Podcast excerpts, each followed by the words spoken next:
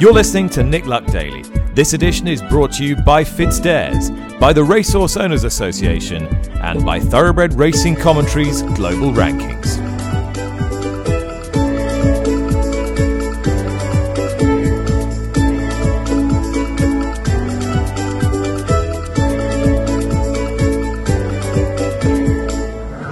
Hello and welcome to Nick Luck Daily, the show that brings you the latest news and the sharpest insight from around the world of horse racing. It's Monday, the 2nd of August. Tom Stanley in for Nick Luck today, off the back of an excellent Qatar Goodwood Festival last week, which saw some brilliant performances. We'll be reflecting on and uh, widening the chat about the return of crowds to a big festival as well. That we is newsboy of the Daily Mirror David Yates and I. We'll be chatting to Chris Wright, owner of Wonderful Tonight. We'll also speak to the trainer of Suesa, who took the King George Qatar Stakes, that is uh, Francois Rohaut.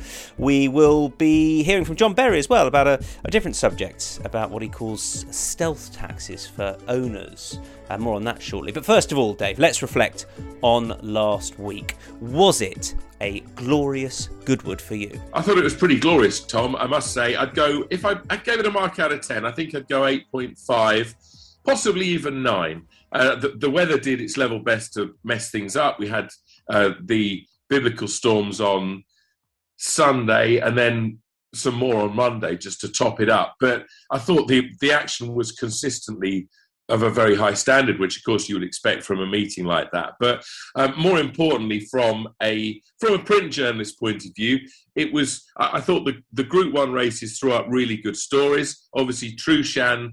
Alan King, a first group one for him, and a second group one for Holly Doyle.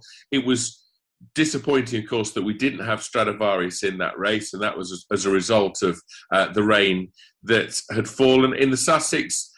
I think we we were all expecting another great performance from Poetic Flair, as we've seen at Royal Ascot, but that didn't materialise in that uh, he was beaten by Alcohol Free. Again, another good story. In this sense, probably slightly less so that Andrew Balding had won a Group One and that uh, Jeff Smith had won the Sussex Stakes.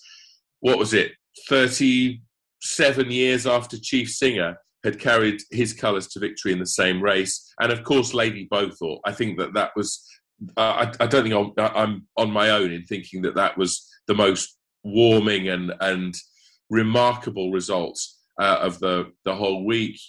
William Jarvis, his last Group One had been uh, via Grand Lodge in the 1994 uh, St James's Palace Stakes. Emma Banks is, a, is, is an incredibly enthusiastic owner. Her enthusiasm for the sport is, is infectious. She's also uh, She's also got a breeding operation now, which is very exciting. But for all that that, that she's a, an enthusiastic and burgeoning owner, she's taking on the might of, of the behemoth concerns like Coolmore, for example, uh, in that race. And of course, it was a wonderful result for Kieran Shoemark. There was a there, there was a, a, a rumor that seemed to be uh, gathering a bit of momentum about this time last week that maybe uh, Kieran Shoemark might be replaced on Lady Bowthorpe as a result of the defeat in the Falmouth Stakes. I think we were all delighted that that didn't happen, and he repaid that faith in spades. It was a, a, a really good,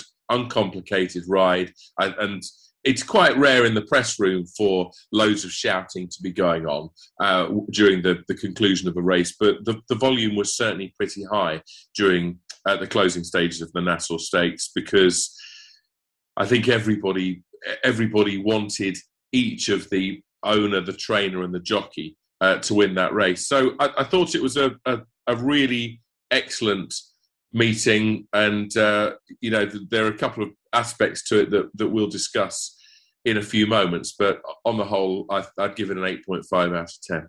Yes, that Lady Bowthorpe um, performance and William Jarvis making his way as fast as he could with the whole of Goodwood congratulating him back to the winners' enclosure. That was probably the moment where I I looked back on the crowd as, as Lady Bowthorpe and, and, and he were in the winners' enclosure thinking this would would be nothing without crowds, really. That was the moment where I thought, thank goodness they are back to appreciate this and make it all the more a sense of occasion for William Jarvis. It was fantastic. We will come to crowds a little bit later on. Um, was there an equine performance on the track that made you st- not just for the story but for the actual brilliance of it that made you go wow or were we lacking that this week i think it lacked one of those but to me tom that's of secondary importance i like the human interest stories i like the alan king the holly doyle the jeff smith the emma banks the kieran shoemark the william jarvis because I, I think that i think that that's more easily relatable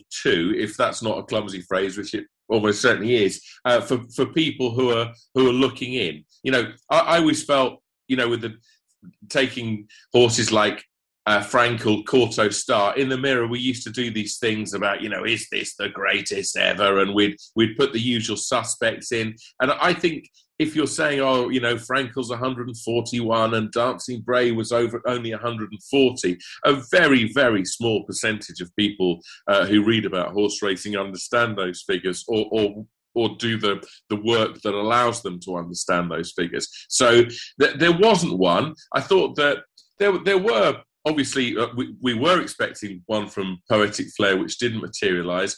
Baaeed was the horse, so I think if there is an outstanding performer to come out of that, most people would think it would be Baaeed. His win was in uh, uh, only a Group Three, the Thoroughbred Stakes. I say only a Group Three, but he's he's climbing the ladder bit by bit. William Haggas, his son of Sea the Stars, he's unbeaten, and every test that's put in front of him, he passes with flying colours. He puts his pen down with about 20 minutes of the exam still to go, and then spends the rest of his time looking around him. Um, he still looks as though he can climb a lot higher. I think he's going to get his chance now at uh, Group One level, and he's fantastically exciting. So he would be the one that I think would, would come out of uh, the meeting that we think, right, well, if there is a really outstanding horse, it's Baaeed. Um, I think just one suggestion I would make for uh, to the, the Goodwood executive, Tom, and that is maybe just to have a look at Saturday. It could it could do with a couple of sparklers in there. I think the Nassau used to be the feature race of the Saturday. Just from you know, people are going to say, "Oh, he's always banging on about being a print journalist," but I have to see it from that point of view because that's that's the capacity in which I, I go to Goodwood. I, and I would say that for for the for the Sunday Mirror, you go to the races, and most of the time you, you write a match report. If it's a, the, the King George at Ascot, you know what your starting point is. And most Saturdays, you're writing a match report about what's going on on the track. There are a few fallow Saturdays, normally the ones that precede the big Saturdays, where you look either for a feature or you look for a news story, because the racing that takes place on the track doesn't stand up uh, live copy. And I think it's a strange circumstance that one should go to the final day of Glorious Goodwood and say to the desk, right, we'll have to see what happens today because this is arguably the, the weakest day of the five. It, it had five handicaps, it had um, a conditions race, a, a, a, maiden race, and it had the Group 2 Lillie Langtry stakes. Now, thank goodness for Wonderful Tonight because we were able to talk about her being cut for the Arc, for her connections, uh, looking to France for a jockey to ride her in the Prix de l'Arc de Triomphe. Instead of, if we hadn't had those, then I think we would have been scratching around. So I'd be inclined, my own thought would be to put the Nassau back on the Saturday afternoon. I think that it deserves it, it did, the, the final the conclusion of a meeting like that deserves a big race it deserves a group one and i think that there should be a, a they should move the tiles around a little bit uh, to to bolster saturday because i think it looks a bit weak as it stands you mentioned Wonderful Tonight. Um, Chris Wright, the, the owner of Wonderful Tonight, is joining us very shortly. But um, uh, yourselves and um, Marcus Townend of the Mail have put out a story regarding the fact that a French jockey will ride her in the Arc and that it may well be Olivier Peslier. What's your, your sort of gut feeling towards the likelihood of that, Dave? I think it's extremely likely. I spoke to Olivier Peslier yesterday, and there are two ways of interviewing Olivier Peslier. You either ask him questions in English and his English is not great, so you're sort of piecing together what he meant to say. So yesterday, I decided to draw on my A level French from 1987 and say to him, please speak slowly, lentement, um, but but but reply in French, which is what he did. And my translation of what he says, uh, what he said, is in today's Daily Mirror. But I'll I'll let you know. Uh, I'll just give you a flavour of it. He said that uh, he would like to ride her. I would like to ride her in all her races in France. Uh, I will speak to David Menuisier tomorrow, I, today or the day after, uh, Tuesday. I am free and hope 100% to take the ride in the Arc. He described her as courageous and as having speed. We'll perhaps come on to that a little later in the programme. And um, so I, I, think that's going to be a done deal. The, the, the two jockeys, when, when Chris Wright spoke after uh, the Lillie Langtry Stakes about a French jockey. The, the two jockeys that spring to mind were Tony Piccone, who rode Wonderful Tonight four times in 2020, including to Group 1 success, and also Olivier Peslier, in that uh, he was successful aboard her at Saint Cloud in November 2019. Of course, if we're looking at the, the great arc jockeys of the modern era, there are two names that spring most readily to mind: Frankie Dettori, Olivier Peslier. So it's, uh, I, I, think it, it, he said, you know, that he's free. He expects it to be tied up uh, either today or tomorrow. So I'm pretty sure that that's what will happen. It'll come as a, a, a massive surprise to nobody. I, I, suspect that, that they would go for uh, Olivier Peslier, uh, but I think they'll get their man. Let's hear from Chris Wright we don't think she's actually that ground dependent. Um, of course, the only time she was beaten recently uh, was in the Vermeille. She wasn't beaten far. Tarnawa did win, who's a very good filly. And it was good to firm. It's not ideal good to firm. We don't like it being firm in the description for her, but I don't think she absolutely needs the ground to be bottomless. Well, that, this is something when I interviewed William after the race. You know, he, he was keen to make the point that he feels she's a better filly this year, and therefore, you know, yes, she she she happens to have shown very good form on quick oh, on soft ground, sorry, but equally you don't pigeonhole her as that, and, and maybe as a better filly this year, her turning up on on good ground would be fine. I think I think we would run her on good ground. Actually, certainly if it was the right race, we wouldn't. If it's if it's good on Arc Day and we're all set to go, we wouldn't not run her. Mm-hmm. We may not run. We we wouldn't run her on firm. We may not run her on good to firm. But as long as there's not firm in the description, we'd probably run her. How far are you along the road with which French jockey rides her at Longchamp, Chris? Well, well, David, David is talking to them. I mean, obviously, ideally, we would have William Buick, who's done a fantastic job. I mean, after all, he's ridden her three times in group races and won them all. So mm. you can't knock that. And he lo- he knows the filly and loves the filly, but you know we understand he's got his commitments, and it would be highly unlikely that either one of the of the two Godolphin horses don't run. So it's unlikely we'd get William. So we are looking at French jockeys, and David is talking to them, and he's pretty close to. In fact, he told me this morning ninety nine percent, but I can't I can't say anything until it's hundred percent. Of course, damn that one percent, but totally understandable. Um, yeah. Do you know I've enjoyed following your your um, social media output since since she won on on two counts. First of all, I think you asked the question how many fillies have won five group races, and then you realised you owned one of them. yeah, exactly. yes. yes. I know quite. There's, there's, there are actually quite a few, and I did own one of them. Culture Vulture won. Uh, she won the Fillies Mile, uh, Marcel Boussac, the French Guineas, the Lauda, and a Group Two in Italy. So that's five. And we've cleared up the the trophy. I take you haven't got the trophy yet. That wouldn't be possible, but you know where it is. Uh, I'm assuming that um, Mr. Davison, one of the owners of uh, Comanche Run, is it that won the Stewards Cup, uh, was given our trophy, um, and it's with him. And at some point in time, he will no doubt send it back to Goodwood, and Goodwood will then send it out to me and send him the Stewards Cup mm. trophy. Mm. Um, look, that's good to hear that we, we, we, likely know where it is anyway. Um, David is a is a, a very popular figure now, I think, in racing with the, with the racing media. His post race comments were very entertaining as well as enlightening.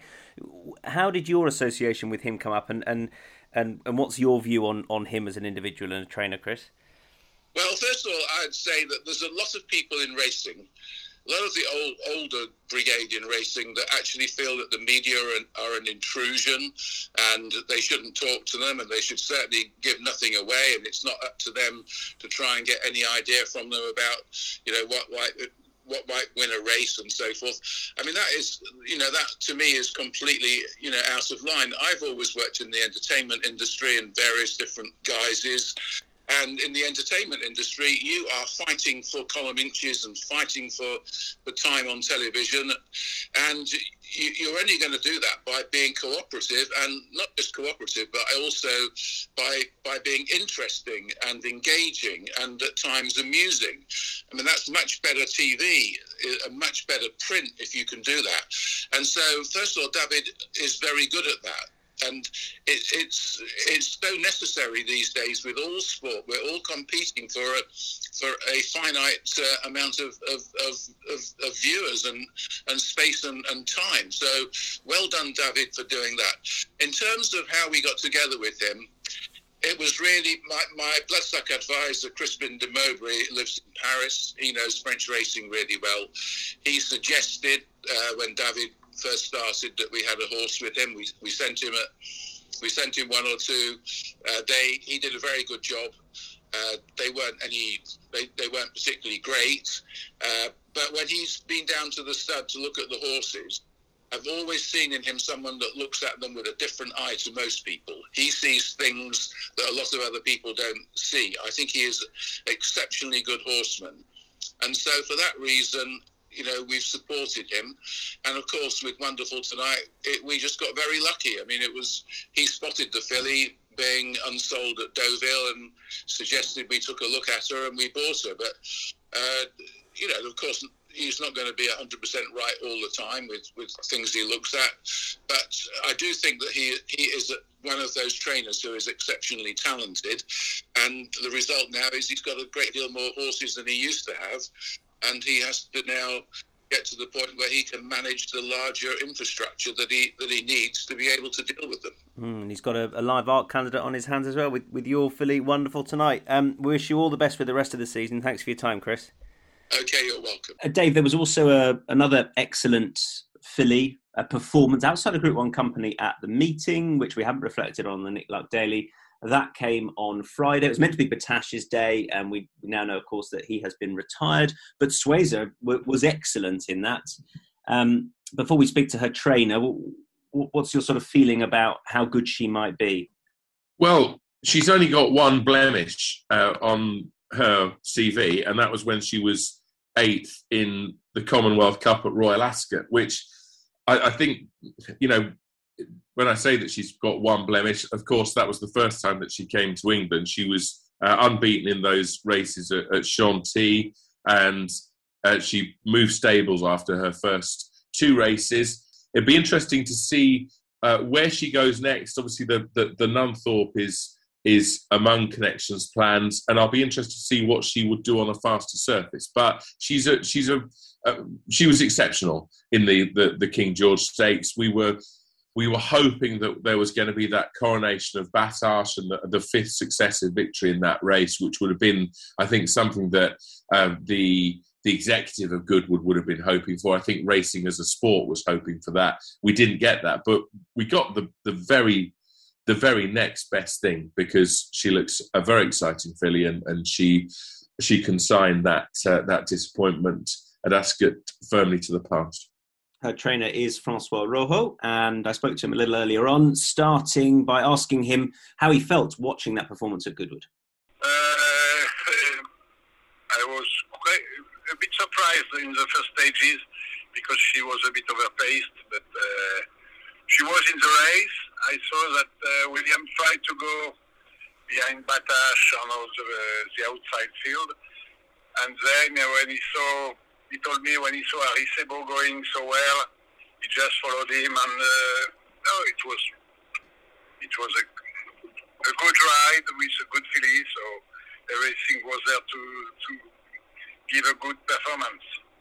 Were you confident that dropping to to five furlongs would see a a better performance than Ascot? Yeah, we really saw in Ascot that uh, six furlongs is too far for us. Hmm. even more on on soft going. And uh, Olivier, who came to work uh, before she came to Deauville, uh, told me also that uh, she's definitely a sprinter and uh, she'll be she'll be much better over five five and a half furlongs. And you know, Goodwood is a, a fast five. I suppose York um, is is also a, a, a, fast five. So the Nunthorpe a, a realistic target. Yeah, uh, she'll tell us if she wants to go or not. It's you know it's uh, uh, a long journey to, to York. It's a long journey to, to Goodwood. So she, she came back in, in really good form. I was happy to see her back uh, such such nicely, and uh, we'll decide uh, with Mr. Strawbridge and James Wigan uh, in uh, in ten days if she if we go or not. She's entered, so there's no problem with that, and uh, we'll see Olivier. We come to ride her again in the Deauville. She'll stay in the Deauville, and we'll decide all together if she can go or not. But it's too early. It's too, too early to say anything. Of course. And is she potentially better on on faster ground? Do you think, Francois? Uh, I think everybody thought she was on your soft ground Philippe, because she won her, her first two races on, on soft on very soft. But the, the day Olivier worked her on good going, it was a surprise for both of us as she showed she, she was much, much better on good going. Mm. So she can manage the, the soft going, but she, she's much, much better on good going. And whatever happens at um, uh, if she goes to York or not, is it fair that the the Abbaye is a, a realistic end of season target? Yes, it's uh, it's the main target, of course. Longchamp, the Arc Weekend, and uh, no, it's uh, when, when you train in France, you want to win on one of these Group One race uh, on the Arc Weekend, yeah, of course. And uh, I think she'll be perfect for that. Uh, Francois, thank you for your time. Well done again. Thank you very much. Dave, the other issue we've so far been tiptoeing around a, a touch is um, the return of crowds and the negative aspect of that, which Lee Mottershead has touched on in an article yesterday. You touched on it at the top of this show as well. Do expand your thoughts. Well, the the difficulty, uh, first of all, I think at the very start here, Tom, um, it's important to widen this out into into racing generally and not just pin this one on Goodwood. We're talking about Goodwood last week, of course, because that was the first festival meeting uh, at which there were full crowds since Cheltenham in 2020. So this isn't about Goodwood, but on the Friday there was a fight in, I think it was in the in the Gordon enclosure. Uh, well, it wasn't the Gordon enclosure. Um, there was one arrest, and this brought back the one's one's awareness that that when you do have these uh, big crowds at festival meetings, and I say it's it's at all the tracks. Uh, things can get pretty tasty. I don't think there's anything wrong with people getting drunk at the races. You know, that has always happened. There was a time pre uh, the early or the mid mid to late nineties when pubs were not open all day, and Saturdays at racecourses people used to go to meetings and they used to drink all day because they were able to do that. So I'm not I'm not saying that I remember a time when everybody stood around the paddock making notes because that didn't happen. The the the, the racecourse has always been a place for people to indulge in activities that they that they might not uh, necessarily do closer to home. And and I don't I don't have a problem with that at all. But I think that the um, I, I think that that racecourses have to keep an eye on how the, the, the, individuals who want to do that, how their behavior affects others. And we're not just talking about alcohol, are we? We're talking about drugs. Like you, I'm not going to go into detail as to why there is often a queue uh, for women's toilets, but it's for cubicles, but it's pretty rare that there is a queue for men's uh, toilet cubicles. And we know why that is because people go in there to take drugs, they go in there to uh, snort cocaine. And I think that that is something, whether the, the problem with this like a lot of the issues that we talk about on the Nick Luck Daily, is that it's going to involve courses spending money. I, I, think you need a police presence on race courses, and I know that that has to be paid for. The, I've written about this before a, a, long time ago. I think it was when uh, w- when it kicked off at Ascot and Goodwood in in 2018. But a, a police presence it has to be paid for, but it's a it's a very good deterrent because the police have the power of arrest. If a steward, if, sorry, not a steward, if a steward breaks up a fight and kicks you out of the racecourse, when you wake up the next day, all that's happened to you is that you had a fight and you were kicked out of a racecourse. If a policeman breaks up that fight and arrests you, you're looking at a date in court your employer knows about it, and you are potentially going to lose your job. So the ramifications of that are much, much more serious. So I, I know it has to be paid for, and I'm not aware. I, I don't have in front of me like, well, this many police on the racecourse cost this, and if you go up to this, it will cost you this. But I, I think that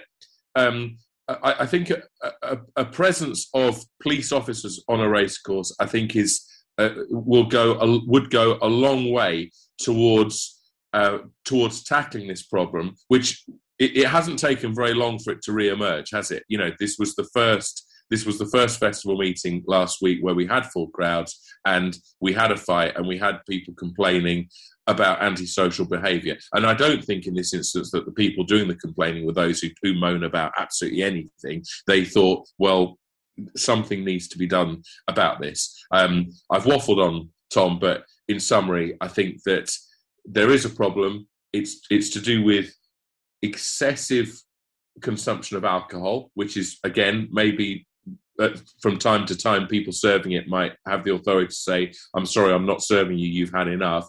Drugs is certainly an issue, and I think that the best way of tackling that is uh, a police presence.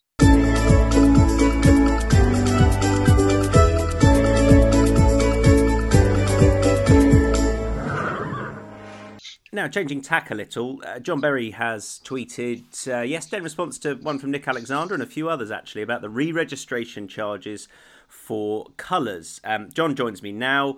Um, this is a an issue which is rolling on and, and rolling on, John. How frustrated by it are you? Well, um, I mean, it's not uppermost in my mind, but every time you get, I just refer to them as stealth taxes you register your colours. You're not allowed, you know, if your horse runs, you have to have colours. So you know, you have to have it. Um, you register your colours. You pick them out. You're pleased. You're proud of them. Um, and then 12 months later, there's just a set fee um, to. I mean, I treated the treated the details of it, but mm you know, you try not to think about it. I can't remember what it is, but is, is it 40, 40 pounds or 50 pounds or something to, to have the right to use them for another year? And I mean, I, I registered my colours in 1986, so I'd frighten myself too much if I got the calculator and worked out how much I'd paid paid to do it, but it'd be a few thousand pounds. But but it's it's the same time every time you enter a horse in a race. There's a thirty-two pound surcharge administration surcharge, and yeah, now it's computerised. It doesn't even cost Weatherby's thirty-two pence to uh, to process the mind thirty-two pounds. But the, there are all these things. Authority to act, you authorise your trainer to act, your path again re-registered every year. Um, it's the reason why we have to have these is because the funding situation for racing is so hopeless um, compared to every other country in the world. We, we racing receives a, a minuscule proportion of the money that's turned over on the betting. It's you know the, the, the less well funded countries probably get two or three times the amount Britain gets. The better funded countries probably get seven or eight times the, the money Britain gets. Because of that, uh, you know, racing's funding is not nearly as big as it needs to be.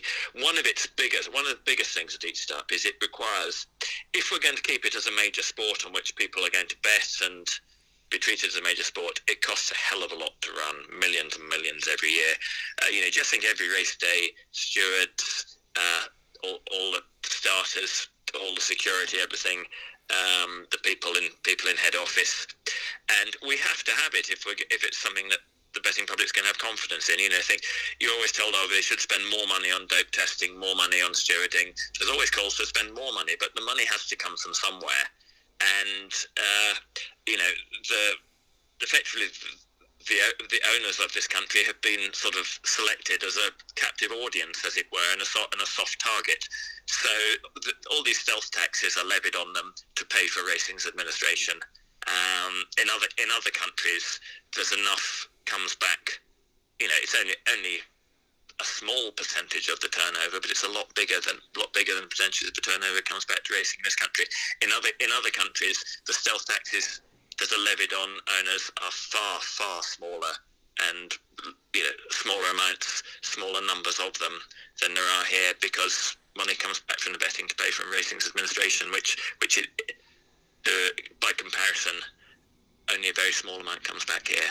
But it's yeah, it's a frustration. But you know, as I say, I've been paying to re-register my colours every year since mm. 1986. So it's a frustration which I've learned to live with. And and that's the point you, you're you're making here, really, that this isn't the stealth tax. This is part of a a, a number of stealth taxes which which you pay for being an owner, and that is all part of the the, the wider issue of the of racing's funding model.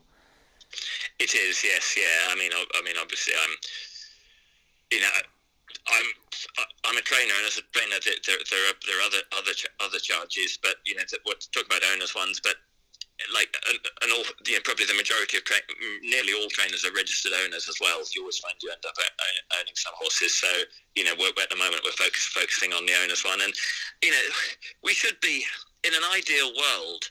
We should be bending over backwards to encourage people to own horses, but the way it's run, they're you know, they've I can understand why they've been selected as the target group to levy these stealth taxes on, because you know it was put to me last night. Well, are you know the ROA and the Trainers Federation doing enough to lobby against it? Realistically, you can only lobby against the charge being paid that way if you can come up with a sensible alternative, because ha- the money has to come from somewhere.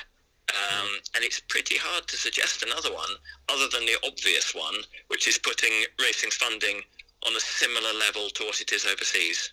Mm. Uh, yeah, that, that, that is really the only other other obvious one that one can suggest, and we can keep banging the drum, but it, it's it's not in our power to do that. But all we can do is keep banging the drum, which I do and plenty of other people do.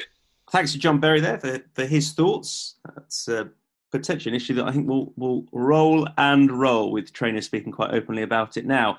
Uh, a tip for you, Dave, please, for this Monday morning.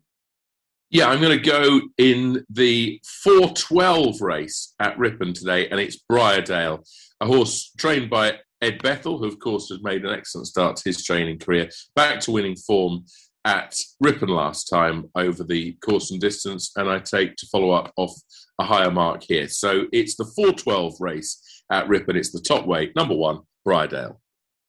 Dave, thank you very much indeed. Nick will be back tomorrow. I'm shortly, I hope, going to go and listen to him on the BBC shout, and it's gold for Great Britain. I'm, I'm pretty sure he is in the team event anyway. Uh, so that will be very enjoyable to watch, but he shall return tomorrow. Don't forget to please rate, please review us, and of course, subscribe because it makes it all the more easy to listen to each and every day. Bye for now.